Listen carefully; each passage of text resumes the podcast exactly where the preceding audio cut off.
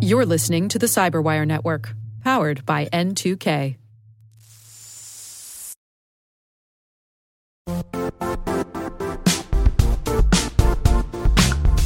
The IT world used to be simpler. You only had to secure and manage environments that you controlled. Then came new technologies and new ways to work. Now, employees, apps, and networks are everywhere. This means poor visibility, security gaps, and added risk. That's why Cloudflare created the first ever connectivity cloud. Visit cloudflare.com to protect your business everywhere you do business.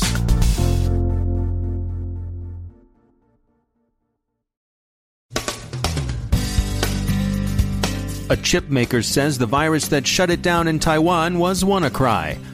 OpenEMR fixes bugs that could have exposed millions of patient records. British authorities are said to be readying an extradition request for GRU operators they hold responsible for the Novichok attack in Salisbury. The incident has prompted Russian hacking and disinformation.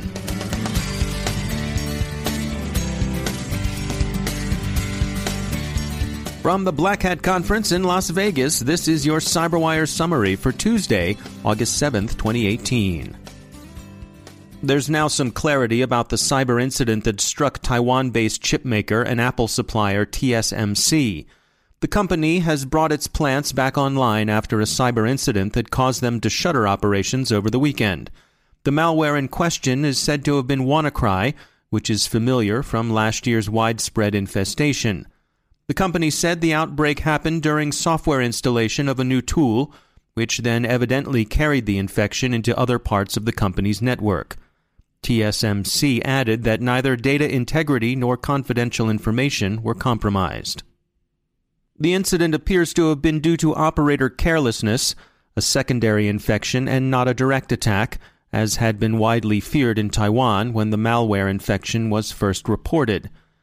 TSMC's CEO bluntly told the press, quote, This is purely our negligence, so I don't think there is any hacking behavior. TSMC attributes the infection to failure to scan software for known threats before installation, and they say their staff won't make the same mistake again. To review its history, WannaCry is a ransomware strain that propagates itself as a worm.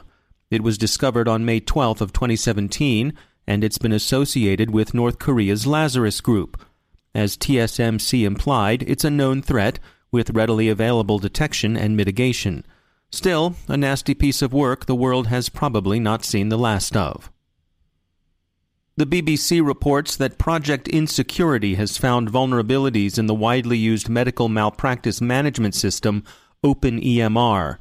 The researchers disclosed the bugs to OpenEMR, which worked with them to fix the system. Some 100 million patients' records worldwide are thought to touch OpenEMR. Many organizations have put bug bounties in place to incentivize outsiders to report vulnerabilities in their code and to keep them from going to the highest bidder on the black market. BugCrowd is a company that looks to crowdsource that effort. Casey Ellis is CEO at BugCrowd, and he notes that more and more organizations are getting on board and putting old preconceived notions aside. There is this general perception that's that's been carried over the past, you know, 20 years that if you can do bad things to a computer, you're inherently a bad person. So that's been the biggest thing, I think. Uh, you know, they, they look at the model, like when you think about a crowdsourced model, the economics are actually a perfect match to what they're trying to face uh, on, the, on the bad guy side. Like they've got a crowd of people that have lots of different reasons to attack and have an incentive based on results. Bug bounties actually replicate that same resourcing and economics and, and make it available to defense. So it's perfectly logical. You just have to get over that kind of initial gut fear of, of the uh, yeah the person in the balaclava, so to speak. Yeah, and, and do, do you find that uh, organizations are, I guess, um, I don't know, emotionally defensive to, to people coming and pointing out uh, the flaws in their products? Sometimes, um, you know, what what we're seeing as a sort of adjacent trend is this idea that you know vulnerabilities are, are inherent to software development. Like people aren't perfect. People are creatively powerful, and that's what allows us to, to build all these great things. But in the process of doing that, mistakes are made because people aren't perfect. So, you know, vulnerability existing in software isn't necessarily a point of shame. It's something that's just a function of development itself. that thinking is starting to to grow and starting to catch on. I still think there is you know a, a lot of instances where people don't like their uh, their baby being called ugly, so to speak. Um, but that is the shift that we're starting to see. So yeah, there is reservation sometimes, but that's that's changing too, which is a good thing. Well, uh, take us through uh, this uh, the notion of crowdsourcing this. Um, yeah. You know, rather than having individuals, what are the advantages there? Yeah. So the, the basic model is that uh, you know all or part of a community is invited to come in and, and find vulnerabilities in a, in a system or a set of systems, or even right across a company. Uh, and the first to find each unique issue that's within the scope of the program gets paid for, for that finding. And you know, the incentive is the more severe or the more critical the issue you find, the more you get paid. So what it does is it, it, it encourages breadth. Um, there's there's people, you know, the whole idea of being paid first encourages people to go very wide and, and try to find as many things as possible. But it also encourages de- uh, depth of testing by uh, you know incentivizing more highly those more critical results, which are often more difficult to find. And does does it uh, instill a certain um, level of discipline and sort of put um, I don't know for lack of a better word you know guardrails on the the communications channels between the developers and uh, and the folks out there finding the bugs? Yeah, I mean, uh, you know, what, what we do and what we've seen done in other places as well is is to basically you know start with this assumption that um, hackers and, and companies don't really have a rich history of, of understanding each other very hmm. well. Um, so you know a lot of what what, what BugCrowd's actually done is is through the platform put those guardrails in that you talk about within within the platform itself. But then we've also got a fairly large team that essentially acts as translators between these two communities, um, and I think that's really important because you know there there is. Yeah, this is a new thing. I think this conversation between people with a, a breaker mindset and people with a builder mindset, you know, the idea of that happening at scale is, is something that's new to uh, to the businesses, and, and they actually need help making that successful. Now, one of the things that uh, you pointed out is that this approach can improve code velocity. What do you mean by that? what we're seeing happen is, you know, pretty much everyone is is working out how to move towards a more agile approach to development, um, and that's that's a fairly recent thing. Like that's that's obviously been a thing that's common with with companies that are you know ten years old or less. Uh, but what we're seeing now is is the more traditional organizations have at least some parts of their organization that are that are adopting like agile or, or fast you know release methodologies because they see the value of it, right? What you need when you do that is this continuous feedback loop between people that are operating with a builder mindset and folks with a breaker mindset that can catch those vulnerabilities that I mentioned before. Uh, and, and really what happens is if you can you know incentivize the continuous coverage from that breaker community of the code that's being released what it does is it allows code to be pushed faster because they're less concerned. I mean for starters they're learning how to code more securely from the feedback that they're getting which is the, the primary goal. But also if they do release a vulnerability into their code they know it's going to be caught quickly. That's casey ellis from bugcrowd British authorities are reported to be preparing extradition requests for Russian operators. Their investigation has concluded are responsible for the Novichok nerve agent attacks in Salisbury. The operation claimed one life, apparently incidentally to attack on the intended targets, and injured four more. The targets were Sergei Skripal and possibly his daughter Yulia Skripal.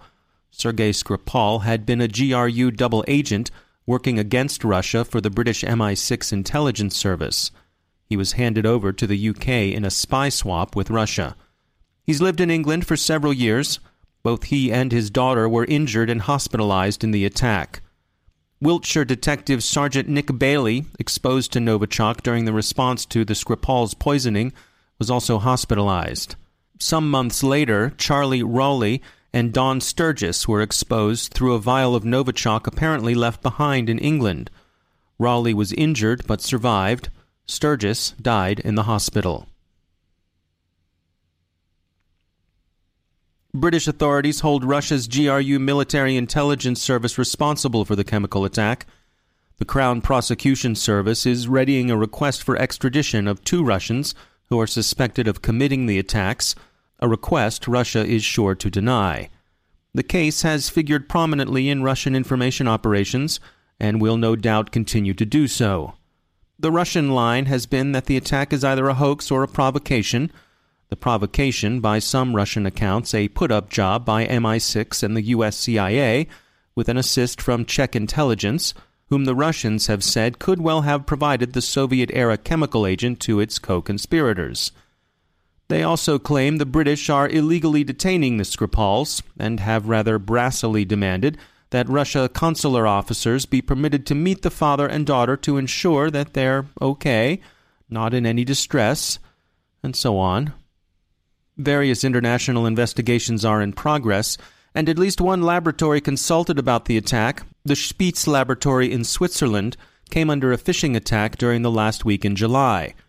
Investigation resulted in quick attribution of the phishing campaign to Sandworm, a lesser but still well known relative of Fancy Bear, both of which, of course, are GRU hacking operations. Russia's foreign ministry claimed back in April that Spiez confirmed the Novichok samples as being of non Russian, Western origin. Spiez, of course, said nothing of the kind. The Novichok agent is Russian. The entire incident shows the full convergence of the elements of hybrid warfare on the low, but still very dangerous side of the spectrum of conflict. It includes denial, lethal kinetic operations, an extensive information operations campaign, and cyber attacks directed against targets involved in the response to the campaign. Twitter botnets are said to be growing in reach and sophistication. Experts warn of their potential for exploitation in information operations. Duo Security is presenting research at Black Hat on the increasing effectiveness of spoof accounts often difficult to distinguish from genuine accounts. Their impersonation of celebrities serves to draw followers and amplify the noise the networks emit. There's a great deal of Russian activity in evidence, Duo notes. We are represented this week at Black Hat in Las Vegas and look forward to learning more about these varieties of disinformation. Things are still getting set up for the main events that begin tomorrow, but a couple of our stringers did notice none other than Pete Rose signing autographs between the Luxor and the Mandalay Bay. They're sure it was Charlie Hustle himself because they were right there in the physical space, not even looking at their phones.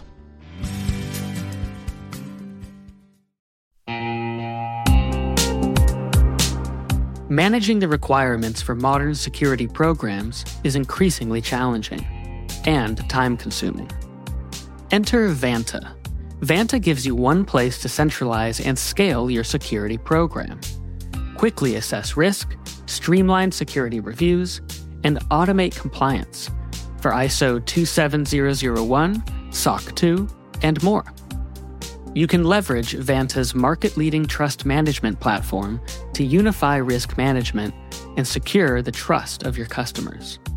Plus, use Vanta AI to save time when completing security questionnaires.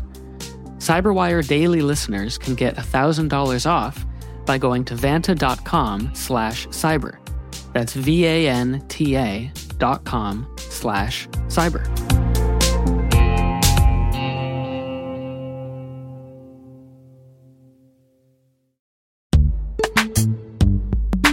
In the dynamic world of enterprise security, identity architects and IT leaders face a major challenge. Growth by repeated acquisitions multiplies the complexity of everything. Multiple IDPs, MFA providers, policy engines that all need to coexist. This can lead to fragmented user identities and policies that create security vulnerabilities and add access friction. Strata Identity solves this. Now you can decommission unneeded IDPs and consolidate the ones you'd like to keep without rewriting apps or disrupting users, engineers, and app owners. Plus, Strata's modular architecture makes it easy to integrate with any identity provider without manual maintenance and coding.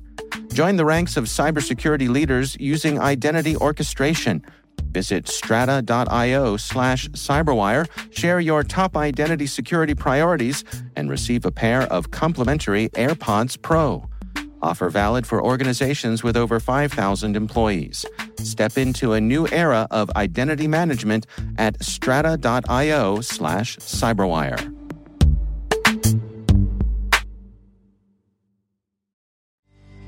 And I'm pleased to be joined once again by Mike Benjamin. He's a senior director of threat research at CenturyLink.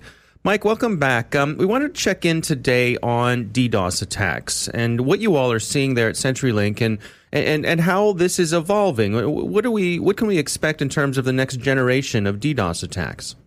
DDoS attacks are something that have been really front of mind for us for the last couple of years.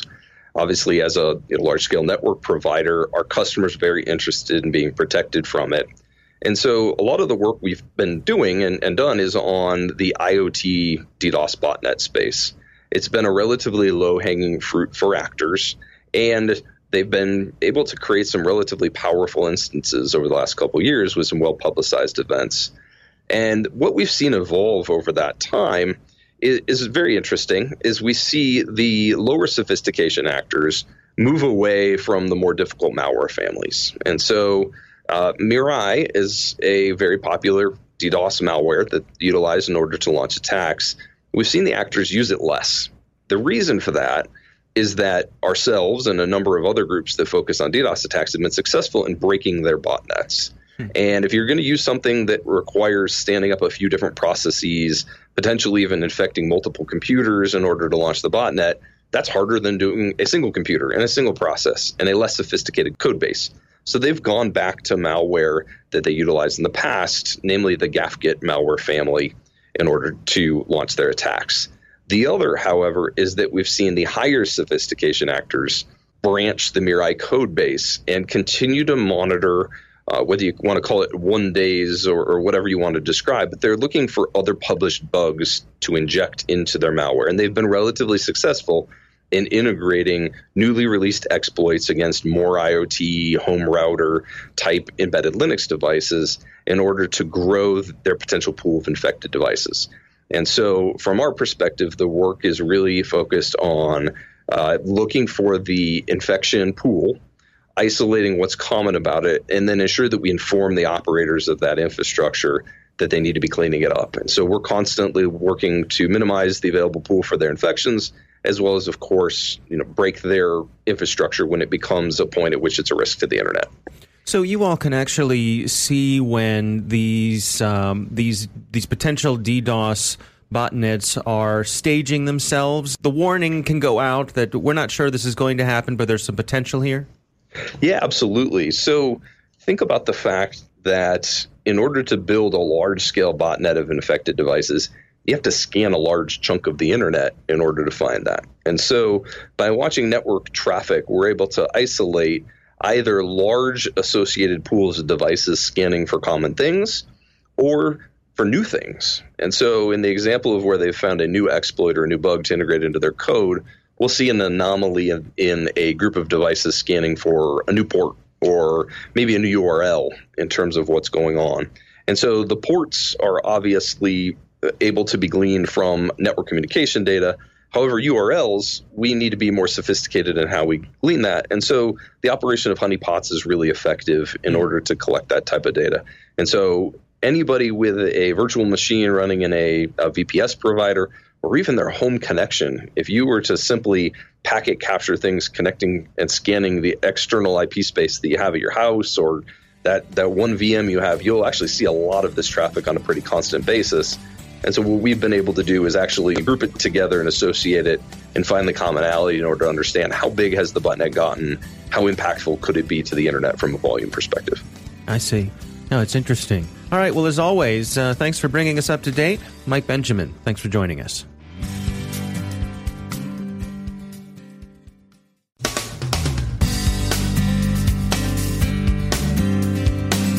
And that's the Cyberwire.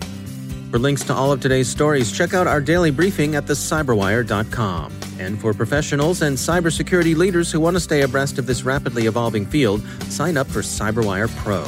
It'll save you time and keep you informed. Listen for us on your Alexa smart speaker, too. The Cyberwire podcast is proudly produced in Maryland out of the startup studios of DataTribe, where they're co building the next generation of cybersecurity teams and technologies. Our amazing Cyberwire team is Elliot Peltzman, Puru Prakash, Stefan Vaziri, Kelsey Bond, Tim Nodar, Joe Kerrigan, Carole Theriault, Ben Yelin, Nick Veliky, Gina Johnson, Bennett Moe, Chris Russell, John Petrick, Jennifer Eiben, Rick Howard, Peter Kilpe, and I'm Dave Bittner. Thanks for listening. We'll see you back here tomorrow.